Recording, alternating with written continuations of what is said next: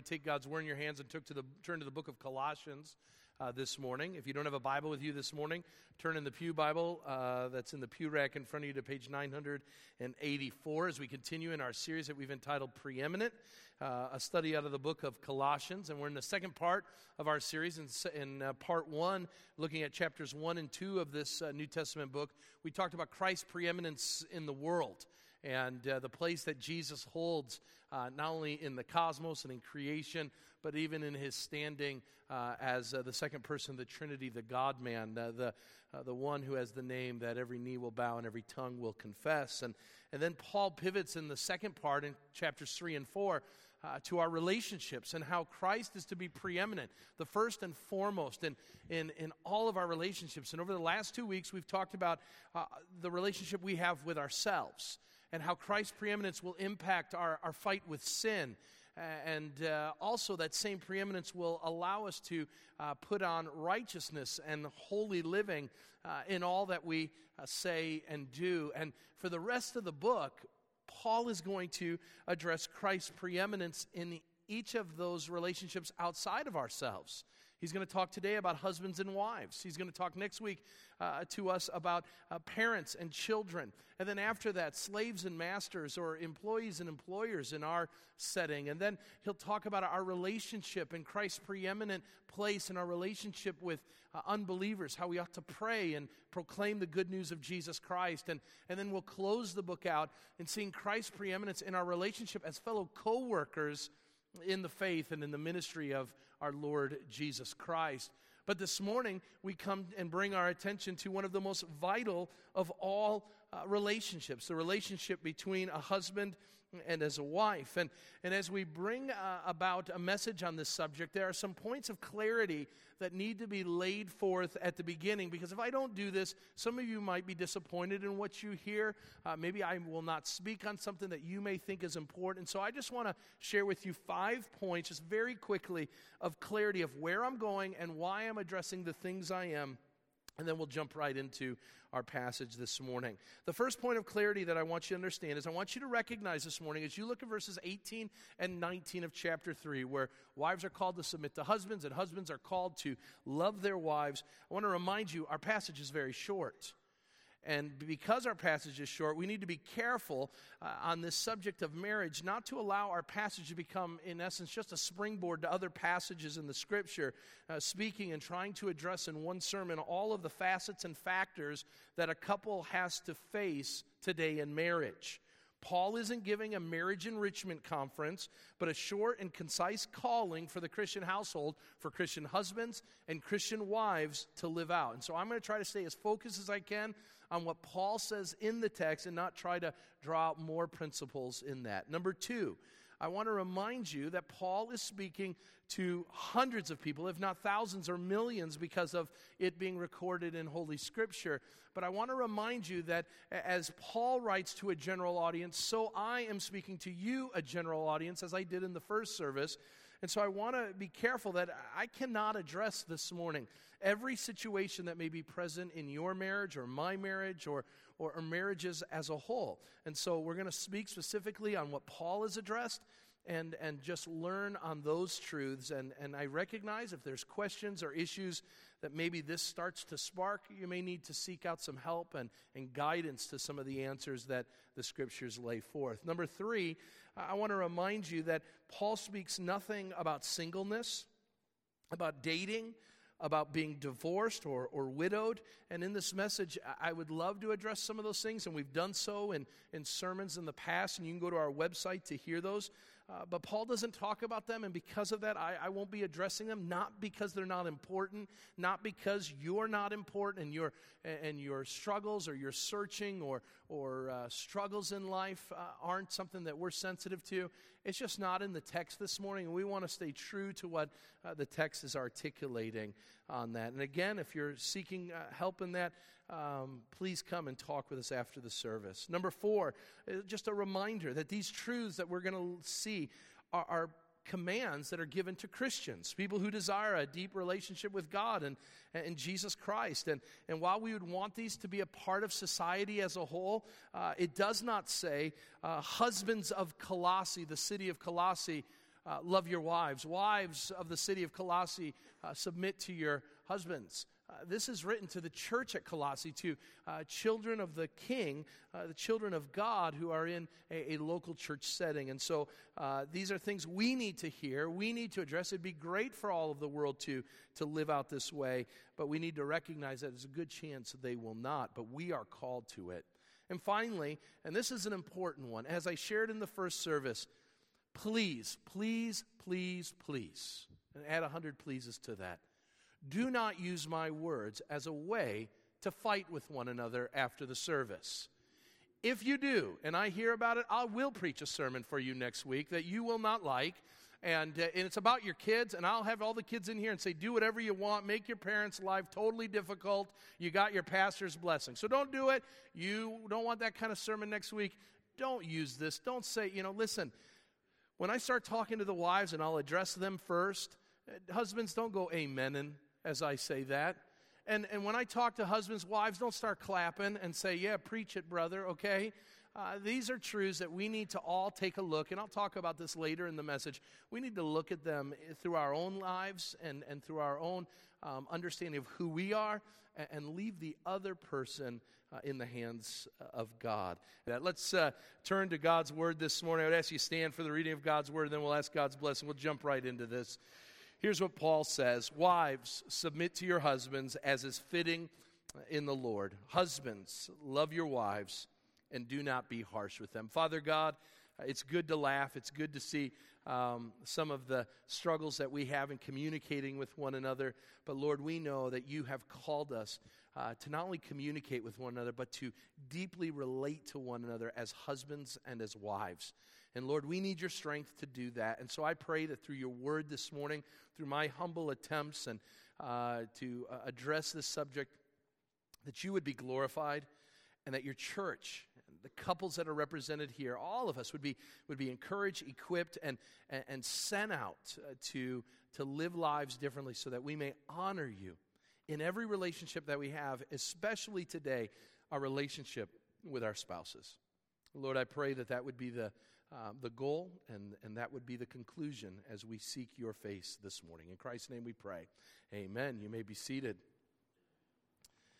Want to jump right into my outline, which you can follow along in the pew or in the uh, uh, sermon insert in your bulletin. But I want to look at this issue of husbands and wives under three headings. And the first one, the thing we got to understand right out, out of the get go is we've got a problem, and our problem is culture. And we need to understand this morning the problem with culture with regards to uh, marriages and, and the relationship of husbands and wives. And we need to recognize this morning that marriage is under attack. Now, before you amen that and say, yes, uh, marriage is under attack like never before, I want to remind you that the Bible tells us that marriage has been under attack since the beginning. In the Garden of Eden, we see a wonderful thing take place. We have man with the animals in a perfect garden, and he's lonely. There's no helper suitable for him, and God, in his grace and his goodness, gives him a helpmate. Her name is Eve. And, and after putting him into deep sleep and taking a rib of his and making out of that rib a, a partner, a life mate uh, for Adam, uh, Adam comes out of that slumber, and as I've articulated before in, the, in my translation of the Hebrew language, when Adam wakes up and he sees Eve, he, he announces to all in the garden, Hot diggity dog, this is great. This is what I've been looking for. This is, this is what I need in life. I have someone to relate with and involve, and, and, and, and a marriage ceremony takes place. God says you're going to be a one flesh relationship, and you're going to live life together, and you're going to do life together. And that togetherness is going to be seen as you uh, are fruitful and multiply and, and have children, and, and you are just going to enjoy the favor of God. What I've put together, God says, let no man tear apart. And God, in that moment, in that first wedding ceremony elevates the marital relationship above all other earthly relationships. But the problem is, is in that garden wasn't just God and the animals and Adam and Eve. In that garden was one who was listening named the devil. And the devil saw God elevate this relationship, and the devil knew exactly where he was going to attack. And the devil said, I'm going to go after them. And, and right after the honeymoon is over, The devil divides and conquers. That's what he always does. Listen, it's what he always will do in couples. He will divide and conquer. And he goes and he speaks to the woman and he deceives the woman. And, and the husband, not playing his part and doing his job, he follows the steps uh, into deception. And, and fully knowing what, what God had commanded him to do in the garden, he goes against it, rebels against God's laws, and God comes and begins to bring the punishment for their rebellion. And in that moment, I want you to recognize that, that the first relationship that is hindered by sin is our relationship with God. They go running for the hills, they're afraid to see God. But then the second relationship, on the heels of their relationship being broken with God, their relationship as husbands and wife are, are torn apart. Because the first thing that Adam is asked of God is, Adam, what's going on here? And Adam does what every bad husband does he throws his wife under the bus. His response to God is this Hey, God, the woman you gave me, she made me do it. So it's your fault. It's your fault, God. You gave me this broken creature. She blew it for me, and then I'm going to blame my wife. And bad husbands have been doing that uh, throughout history. And then the second thing that you need to be aware of is that when God comes knocking, Adam and Eve start covering themselves. And they cover themselves not to God, but towards one another. They start covering up the differences in their bodies from one another because now sin has caused them to be filled with shame and, and filled with a desire to, to cover and conceal instead of being open and free without shame. And so I want you to know this morning that our struggle with marriage, our struggle with a culture that hates marriage, is, is from the garden. And while there may be seasons where marriage has found its place um, being relegated even farther and farther into the garbage can, we need to recognize that the Bible is clear that marriages have struggled for some time. Throughout the Bible, we see marriages. And God, I love in His Word, is so honest about relationships and about marriages. Some of the greatest men and women of faith had absolutely difficult marriages. They struggled and they did some of the most heinous sins of betrayal and hurt and brought so much sorrow to their spouses, and the Bible records it for us as a way to give us hope that we're not in this alone. But the Bible doesn't say in our sinful flesh, we'll never have a good marriage. We need to be reminded that in the Old Testament, and smack dab in the middle of the Old Testament, is an entire book, the Song of Solomon, dedicated to the celebration of marriage, to the celebration of oneness between a husband and wife. And so God says, because of His grace and because of His word, a man, a sinful man, and a sinful woman can come together and be united in marriage and enjoy the bliss of that and the blessing of that if they would, in fact, turn their attention to the one who created them. And so we have this culture within us that says marriage is always going to be a problem. Marriage is always going to be difficult. And the way that the devil does it, as he did in the garden, was he allows two enemies of his arsenal, if you will, uh, to attack us. Number one, he does so through marriage by using external conflict. External conflict. Write that down in your outlines. We live in a time where marriage is being redefined and being relegated to something very different than what God intended. And I don't just mean in the easy spotting of that in our culture today. What it means is, even today, you and I, because we're involved in this culture, have a warped idea of what real marriage looks like and how we are to love our spouses as God has intended us to. And we've allowed marriage to become something that's selfish, something that's temporary, something that is defiled in all sorts of different ways. And we need to understand that we need to be careful this morning not to allow culture as a whole to lead us, but Christ to do that. But what causes this to happen? What causes us to hurt those that we say we love? Paul recognizes in our passage that if you and I are going to have an impact in the kingdom uh, for God in this world, then we cannot allow our personal lives to look different than our testimony. So we cannot say Christ is preeminent this morning and then go live heinous lives of marriage with our spouses. We can't do that. And Paul says that's got to be changed. He's telling the Christians in Colossae that their marriage matters. It matters to God, it matters to each other, and it matters for their testimony in the world. And so, in these two verses, he gives us a reminder. In verse 17 of our text, that whatever we do in word or deed, we are to do all things in the name of Christ. Listen, whether that's towards a stranger or whether that's towards a spouse, our marriages are to be done each and every day in the name of Christ. Now, this downward spiral that we've involved ourselves in seemingly has escalated and accelerated in, in my generation of growing up. Now, while marriage and, and issues of divorce and abuse have been around for centuries, it sure does seem that for whatever reason in Western culture, marriage has found itself falling a terrible fall into depravity. And it's seen in the use of a song. In 1955, Frank Sinatra introduced the world to a relatively obscure song called Love and Marriage. The song had simple lyrics but a catchy melody, and with the velvety voice of, of Sinatra, it became an instant hit. And some may say that it embraced a biblical understanding of what marriage was to look like. It went like this love and marriage, love and marriage. They go together like a horse and carriage. This I tell you, brother, you can't have one without the other. It's love and marriage, love and marriage. It's an institute you can't disparage. Ask the local gentry, and they will say it's elementary. So try, try, try to separate them. It's an illusion. Try, try, try, and you will come to one conclusion that love and marriage, love and marriage go together like a horse and carriage. Dad was told by mother, you can't have one without the other. It would have done Sinatra some good to listen to those words and live by them. But while this disharmony has been around, I grew up in a culture, for the most part, that saw Sinatra songs as a norm. As I watched television, I would see, for the most part, within television sitcoms, husbands and wives caring for one another. And, and that would have been seen especially at 7 o'clock on NBC uh, on Thursday nights with The Cosby Show.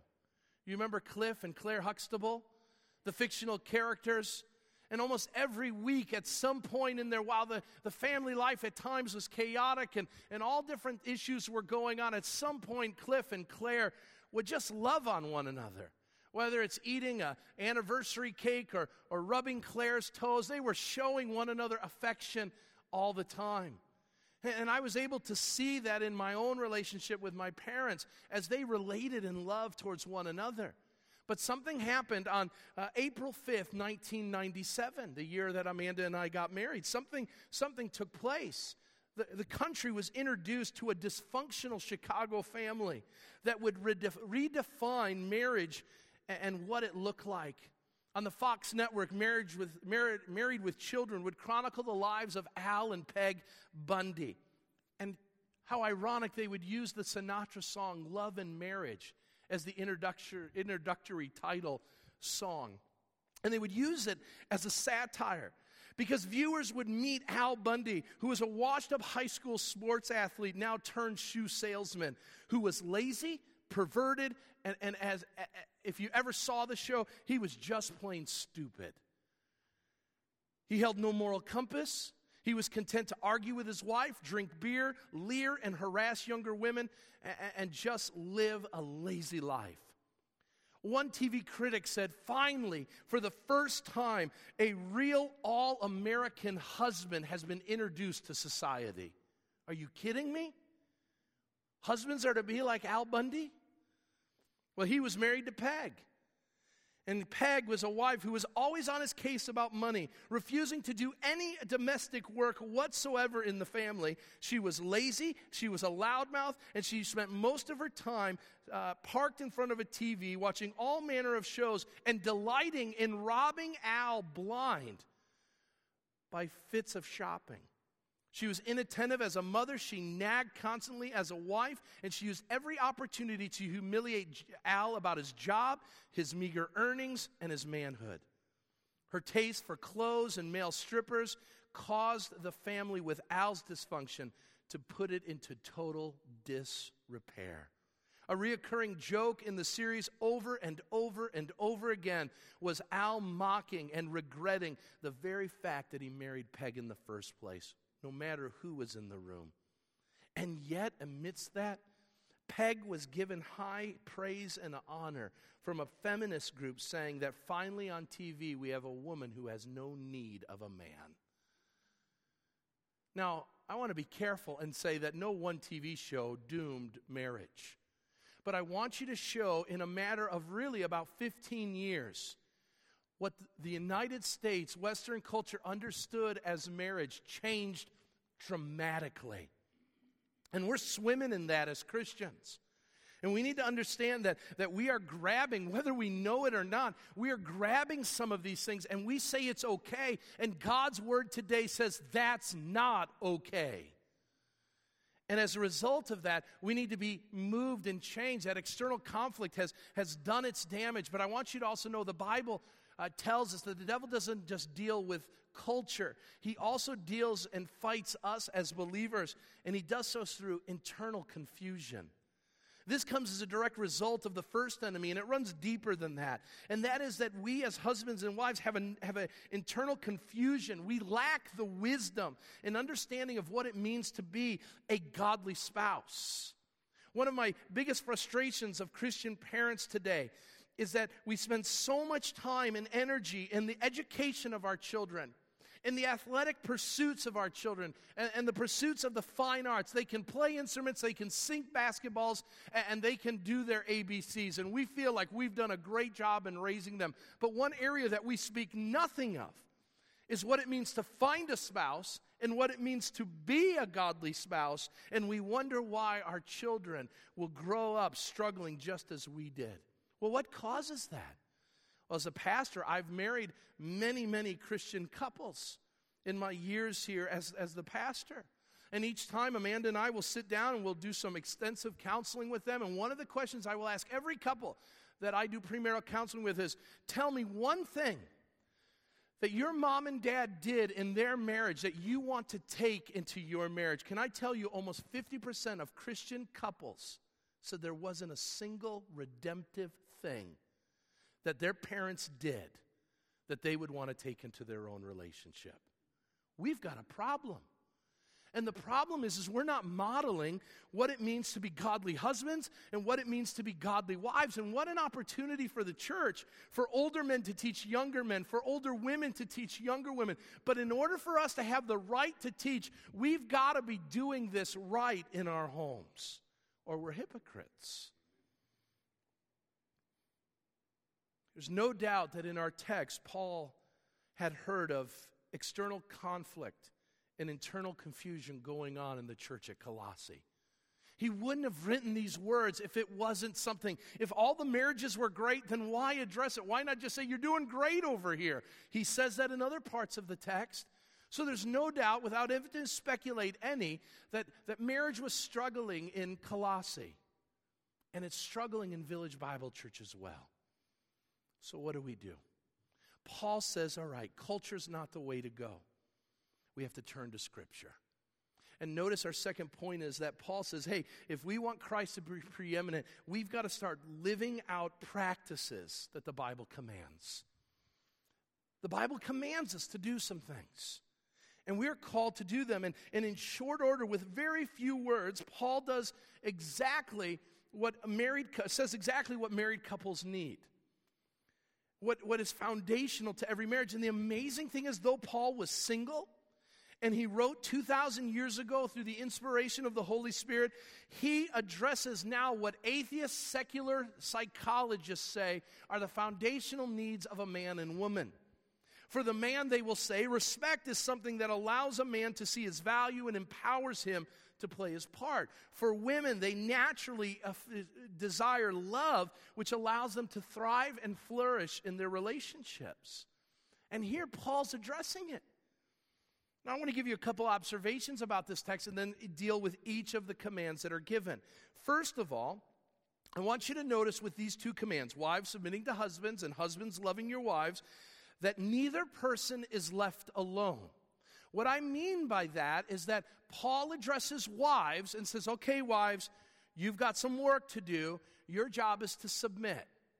He doesn't then turn and say, and husbands, doing a great job. Awesome. No advice or command is necessary. He does what is true in the saying, what is good for the goose is good for the gander. And he addresses both of them quite fairly and equitably.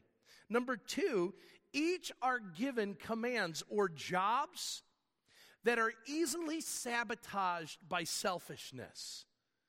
So while the jobs or, or, or, callings are different, one to submit, one to love, both will be sabotaged if a wife or husband lives a selfish life.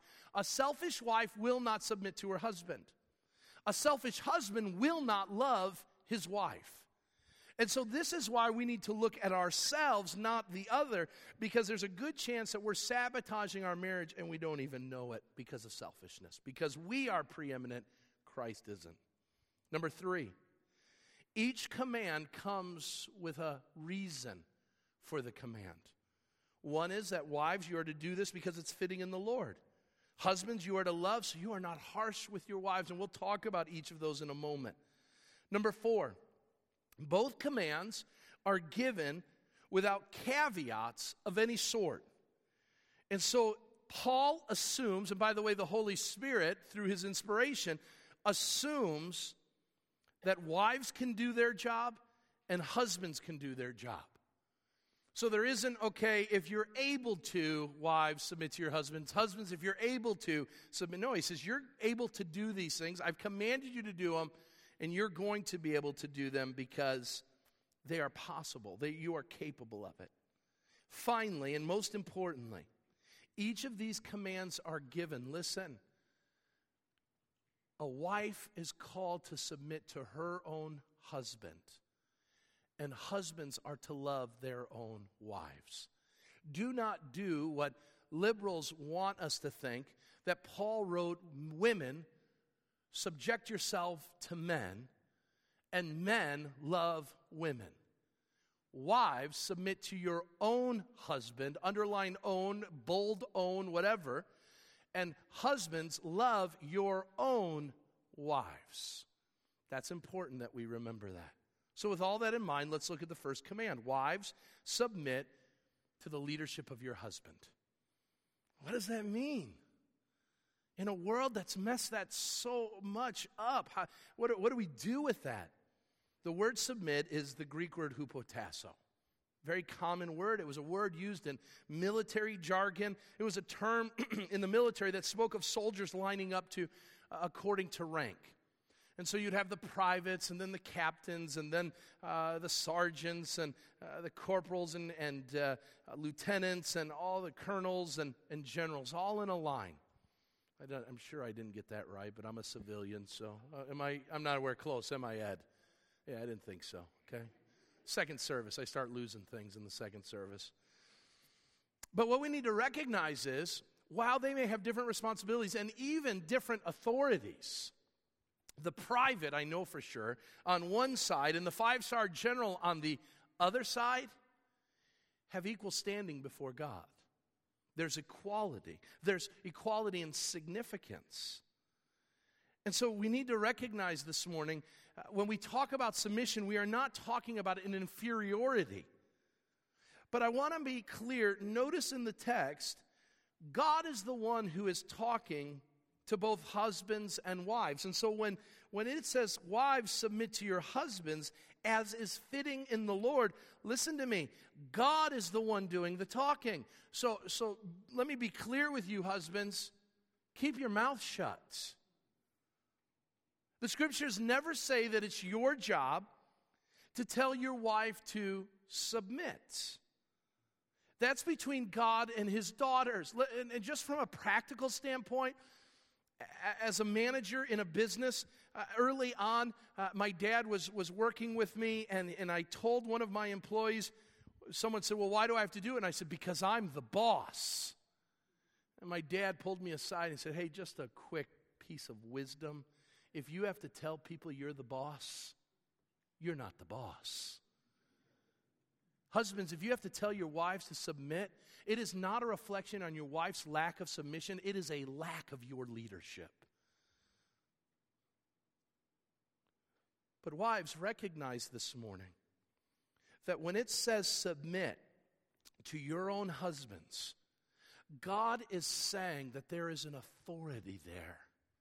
Just as He will tell children to obey their parents, they are to obey an authority. Just as we are called to serve well our masters and our employers, there's an authority there. Just as we're told in other passages to submit to governing authorities, there is a real authority there. Your husband has been given real authority to lead the family, and your calling is to submit.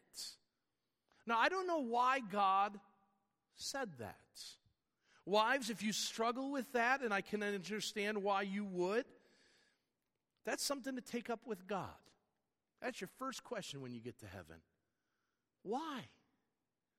But here's what I do know the Bible makes it abundantly clear that wives are to be subject to their husbands, that the husbands are to lead. Now, one thing that we see within that is not just the many admonitions about that and exhortations about that, but we also recognize that when you submit to your husbands, you are living out Christ likeness. The Bible says over and over again that Jesus submitted voluntarily, laying down his life over and over again in his humanity in submission to the Father. And what that meant was God didn't drag Jesus kicking and screaming to do what God had called the Son to do here on earth. Nowhere do you see Jesus say, Well, I'm my own man, Father. You can't tell me what to do. In fact, in Mark uh, 14 36, paraphrase, literally, he says, I will submit myself to the will of the Father when he says, Not my will, but your will be done. And that's the calling for wives. But also with authority comes responsibility. And husbands, let me remind you that because your wives have been called to submit to you, listen, you will one day be held accountable to how you led your wife and your family. And God will judge you, He will judge me. What Paul is articulating here is order. There's to be order within the family. God recognizes we need order or there will be chaos in our lives. And so he says, since the beginning and all throughout the scriptures, men, lead your families well, and women, wives, follow their leadership. Now, before you think it's a demotion, let me remind you that submission is seen in the Godhead. We've seen it in the humanity of Christ, but let me take it a little farther. Write this passage down for the sake of time. 1 Corinthians 11 3. 1 Corinthians 11:3. Study it when you get home, you'll see what I'm saying. Some of you might say right now, "But Tim, are you saying I'm not equal with my husband? That I'm not as smart as my husband, that I can't lead as well as my husband, that I'm not as spiritual as my husband, that, that my biblical knowledge isn't to the same place my husband's is?" No, I'm not saying that at all. In some ways, sadly, men, women knock it out of the ballpark spiritually compared to some of us. But I want you to recognize the order that God has placed. In 1 Corinthians chapter 11, Paul says this. But I want you to understand that the head of every man is Christ, the head of a wife is her husband, and the head of Christ is God. So here's how the pecking order goes every man is accountable to Christ, every wife is accountable to her husband. And listen, Jesus Christ is accountable to God the Father.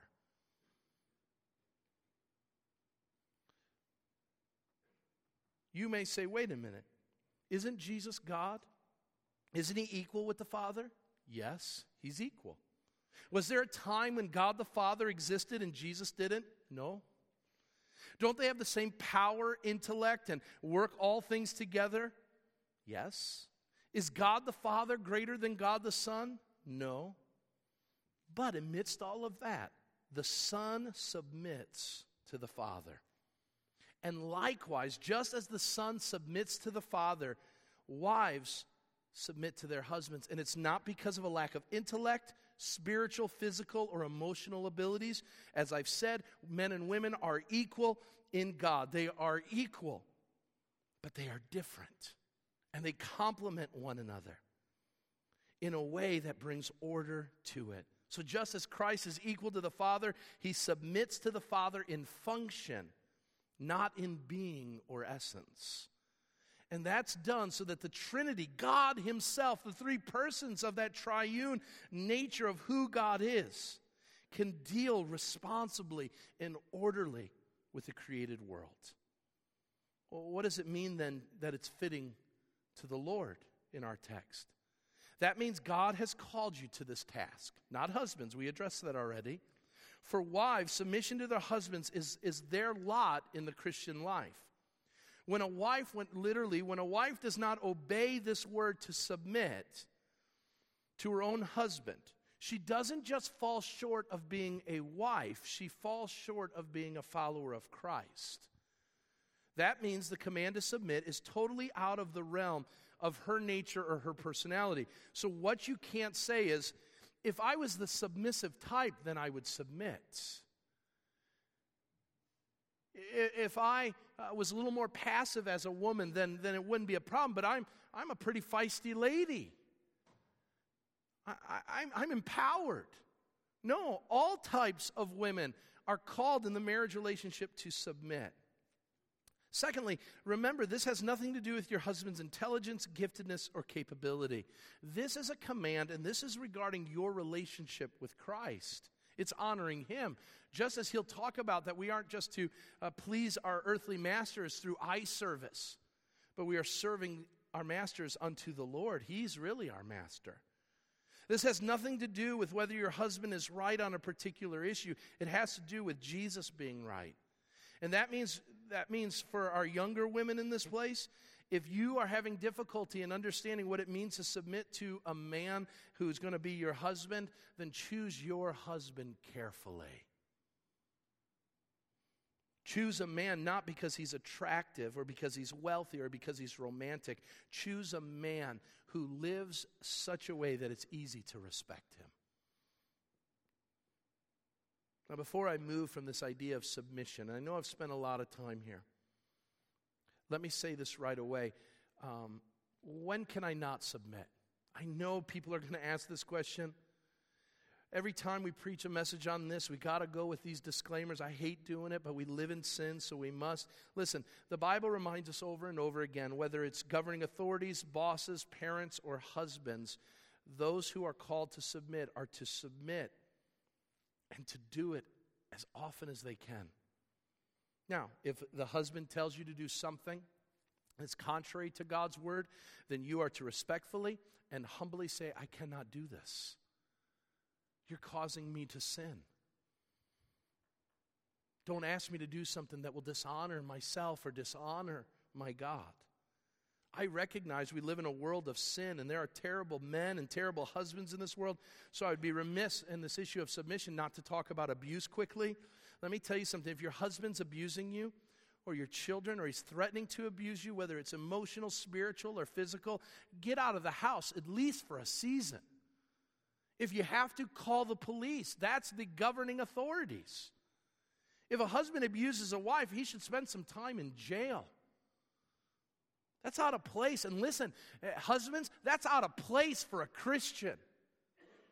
We are not to be abusing women. We are to love them and care for them as equal partners in this covenant of grace God has given us. It goes without saying that if your marriage is in a troubled spot and it's hard for you to submit, seek the wisdom and counsel of godly peoples to know how to deal with that uh, appropriately.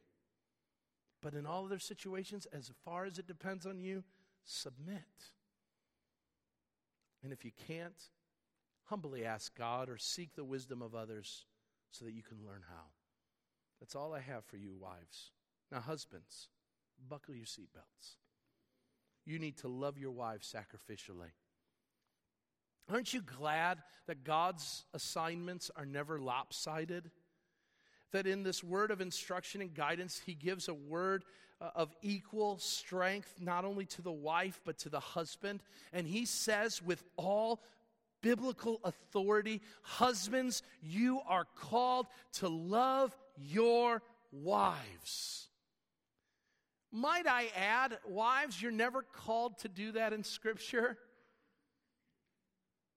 But men, you are. And, and we recognize that mere uh, natural love can easily turn into selfishness and then into bitterness. We recognize that this love is not based on us men, it's based on the finished work of Jesus Christ, filled with grace and truth.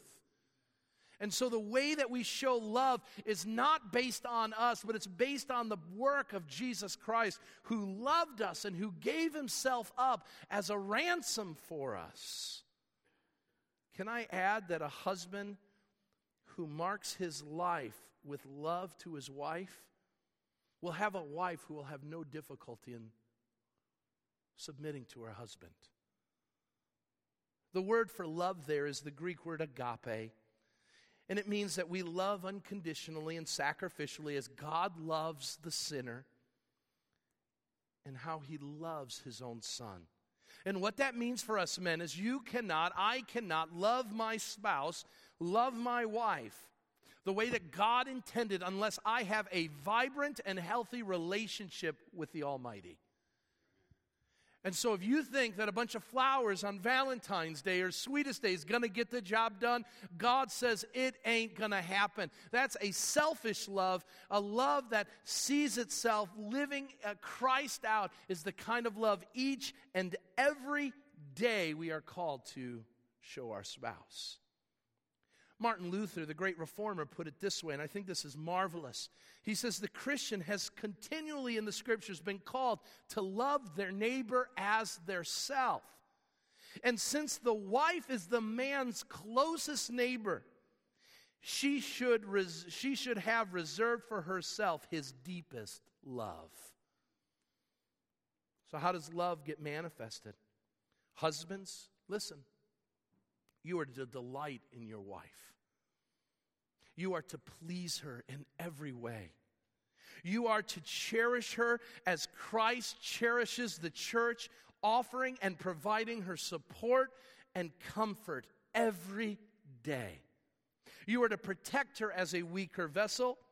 You are not to be bitter against her. You are not to use bitter words or sour looks or to act rudely or harshly with her as if she was a slave or an animal but she's not. She's your companion and recipient of God's grace with you. You are to seek her physical, emotional, and spiritual good, and you are to do so each and every day. What's the result? Paul says, You won't be harsh with her. A husband must love his wife and not abuse her. There must have been a problem in Colossae because God doesn't mince words, and he does not just add words for superfluous reasons. So there must have been a reason for God to have said this.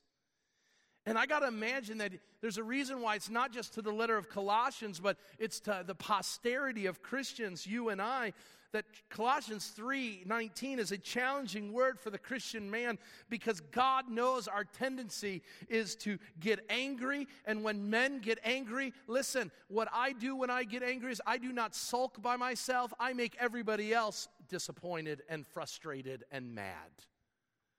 And husbands, we have that way. If I'm mad, everybody's going to be mad. Those are those moments, pardon me, pet lovers, where we kick the dog. Even the dog is going to know we're angry. And men, we have that. And what Paul says is, men, be careful. While anger may not be a sin, when you allow that anger to foment and ferment in your life, it's going to come out. And where's it going to hit first and foremost? To the one who's closest with you. And so a- anger is going to come out. It's going to come out against your uh, uh, wives. And we're going to learn next week it's going to come out at your kids as well. So Paul says, Love your wives. Don't be embittered against them. Don't be harsh with them, resentful. Don't abuse them. Don't hold hard feelings against them. Don't be sarcastic about them. In the Tim New Testament translation that's coming out by Tyndale this fall, I translate this verse this way Husbands, stop being jerks. Don't treat your wife anything less than what she really is a woman of utmost worth who deserves your love and devotion. And God is reminding us, men, we are not doing this. Oh, how easy is it for us to take our wives for granted? To not serve them, but to be selfish against them. He's speaking this about our wives who we're called to love dearly. And this is a word we need to take seriously.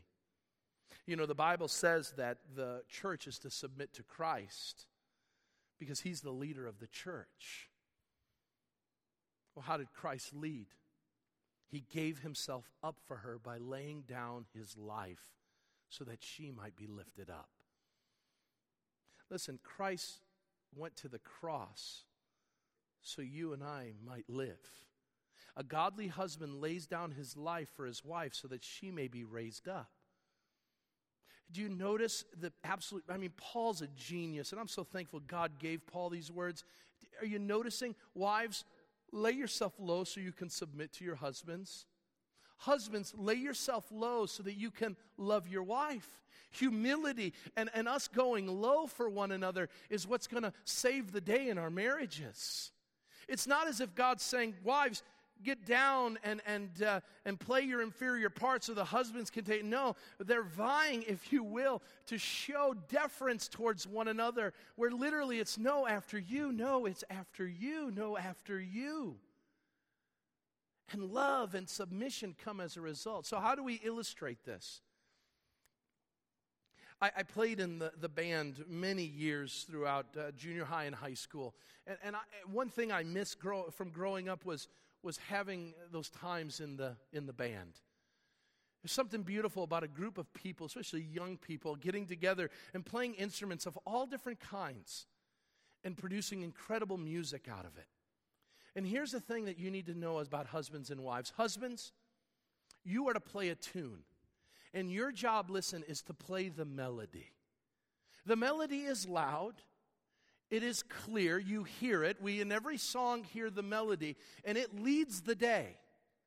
And husbands, you are to lead. You are to play the tune that, that carries the, the, the music, if you will. But, but wives, you have a part just as important. Your job is to play the harmony. And I will tell you, it's a wonderful thing to hear a melody. But as I was listening to the song, Jesus, I am resting, I don't know if you listen to our worship singers, they don't all sing the melody. There are beautiful harmonies being sung, and, and the harmony of the song takes the song from being good to outstanding.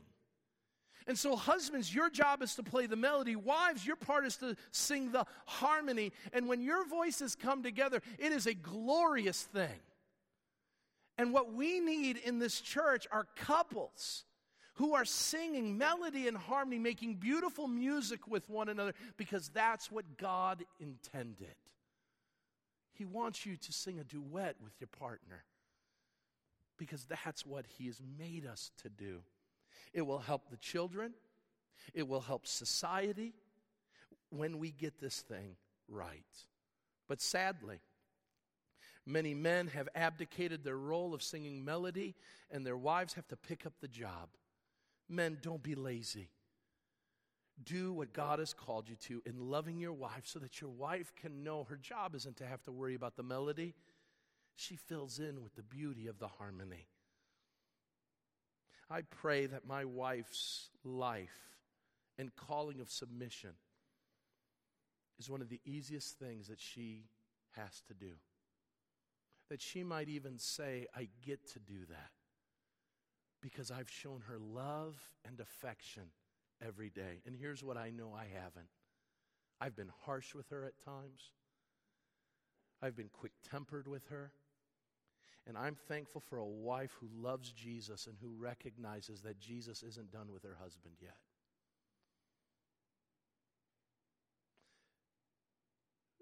I'll close with this, and I'm out of time. I was in the first service. Let me, let me give you some application in my third point and, and allow you to study it. We've gone over this, so I won't spend a lot of time breaking it down. But how do we get there? You got to take the path. You got to take the path that leads to Christ honoring marriages. How do you do it? I want to use where we've been in the last couple weeks as our application. And I'm going to do this quickly. Number one, you want to have a Christ honoring marriage? Elevate Christ as preeminent. I was told early on in my marriage that a marriage is, is like a triangle, and that each, each spouse is at the base of the triangle. But for any relationship to be healthy and godly, Christ must be at the apex of that triangle.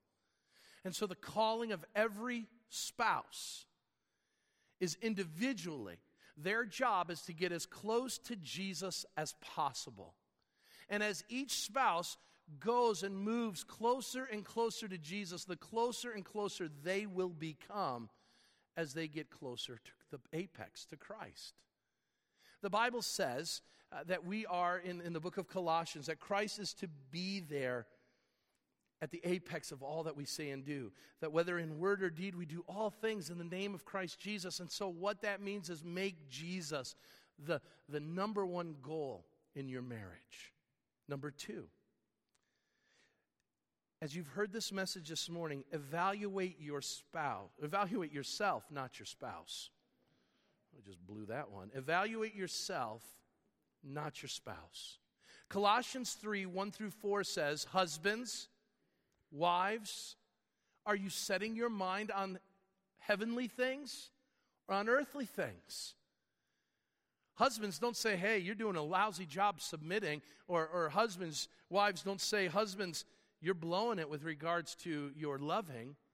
Look at your own life and ask the question I, I'm not even worried about the person sitting next to me. Lord, how am I doing? What areas need to change in, in my life? so that I can serve them well. Number three, evict the enemies of marriage from your life. Colossians 3 5 through 11 says we got to put to death some things personally. And can I tell you, we need to put those things away for our marriage's sakes as well? Immorality's got to go lying and malice and slander. They got to be released from our lips because those things, if they're in our lives, they will come out and they will hurt the ones closest to us. They'll betray those that, that, that we are called to love, and we need to rid ourselves of them. We got to kick them out of our life. We got to put them to death because they will sap the vitality of any godly marriage. Number four, extend forgiveness when you're wronged. Living with someone isn't easy. Just ask Amanda. It's not. I'm a mess. And if I know you well enough, so are you. We got idiosyncrasies and we've got issues and we've got all these. Eh, we're a broken, messy people. And I recognize that some of you have been hurt deeply by your spouse. You have been betrayed by your spouse. And Colossians 3 13 and 14 tells us we are commanded to forgive because Christ has forgiven us. And there is some unforgiveness in our marriages this morning that need to be dealt with once and for all. And we need to seek one another's forgiveness and things. Please forgive me. I've wronged you. Please forgive me. And don't caveat it with, with, well, if you didn't do this or that, then I wouldn't have to do it. Just lay yourself at the mercy of your spouse and, and Jesus Christ and say, I've blown it. Please forgive me. If you can't, if it seems impossible, then that's where your elders and their wives are here to help you. We want to serve you. We want to help you to allow forgiveness to take place. And it may mean some things. I get it. It, it may not just be forgive and forget. There, there may be some difficult days ahead, but God wants us to forgive one another. Number five, we need to equip ourselves through God's Word. We need to allow the Word of Christ to dwell in us richly as spouses. We need to allow the Word of God to teach us and admonish us so that we can have the peace of Christ in our hearts. The church has some incredible resources, Bible based resources that will help. One great book that's, that's relatively new is a book by Timothy Keller and his wife called The Meaning of Marriage. Get your hands on it. It's an outstanding book. We've done, and, and if you would like, talk with one of the elders or, or talk with me. Uh, we've got a, a series that we do called Marriage on the Rock, a phenomenal, biblically based marital uh, resource that helps. We get a couple families together, we'll do that. We'll lead that. We'll be excited to be a part of it, to help husbands and wives understand what God's word is for them. And let me close with this enjoy the blessing of having a spouse. I get your spouse isn't perfect. You're not either. I get at times your spouse is hard to live with. So are you. Proverbs 18:22 says, "He who finds a wife finds a good thing." Can I change the Bible for a moment? Can I say that it's true, wives, that when you find a husband, you find a good thing? So don't leave this place and this day without recommitting your love to one another. It's an old hairband rock and roll song that said, You don't know what you got until it's gone. And I think that some of us would be brokenhearted because we will have lost a great thing if our spouse wasn't there. And so start enjoying living with your spouse. Do the hard work, it's a blessing. It may not feel like it right now, but no blessing comes without hard work except for the grace of God. And so we need Him in our lives. We need Him to teach us and train us because God never says that we're going to live happily ever after. What He does say, though, is if we serve Him and honor Him and serve and honor our spouse, God promises that He blesses those who are obedient. And who of us doesn't need some blessing from God in our marriages? So take these words, be sensible people, don't use them against one another, but allow them to permeate your lives so that everything we do can be done in the name of Christ and for His glory and His praise. Let's pray. Father God, thank you for the patience and kindness of your people and, and listening to me speak on a subject that I fail at so miserably at times. I pray that you would strengthen the marriages of this place. For those who find themselves not married, Lord, I pray that they can apply these truths in their own lives and in significant ways. I pray that they can encourage, whether it's as children to their parents and encouraging them to love one another. If it's our singles helping us, even this week in our small group, some of the singles in our group did a, phenomenal job, Lord, at, at encouraging and admonishing husbands and wives. But Lord, this word is especially um, pointed to spouses. And so I pray that there's not a single spouse here today who would leave without this impacting their hearts. Melt our hearts to you first and then to our spouse. Lord, if, if that's impossible from a human standpoint, Lord, I pray by your Spirit you would empower people to humble themselves and seek the help they need. You want us to honor you with everything, including our marriages, and so I pray that we'll do that beginning today because of what your word says. Thank you, Lord, for showing us what it means to be a godly spouse. As you've loved your church, even though we've gone our own way, you've been faithful to us. And let us live in light of that example so that we may honor our spouses and honor you in all that we do. Now, lead us forth from this place in the fellowship of the Lord and in the joy of you, our strength. And we give it all to you in your Son's precious name. Amen.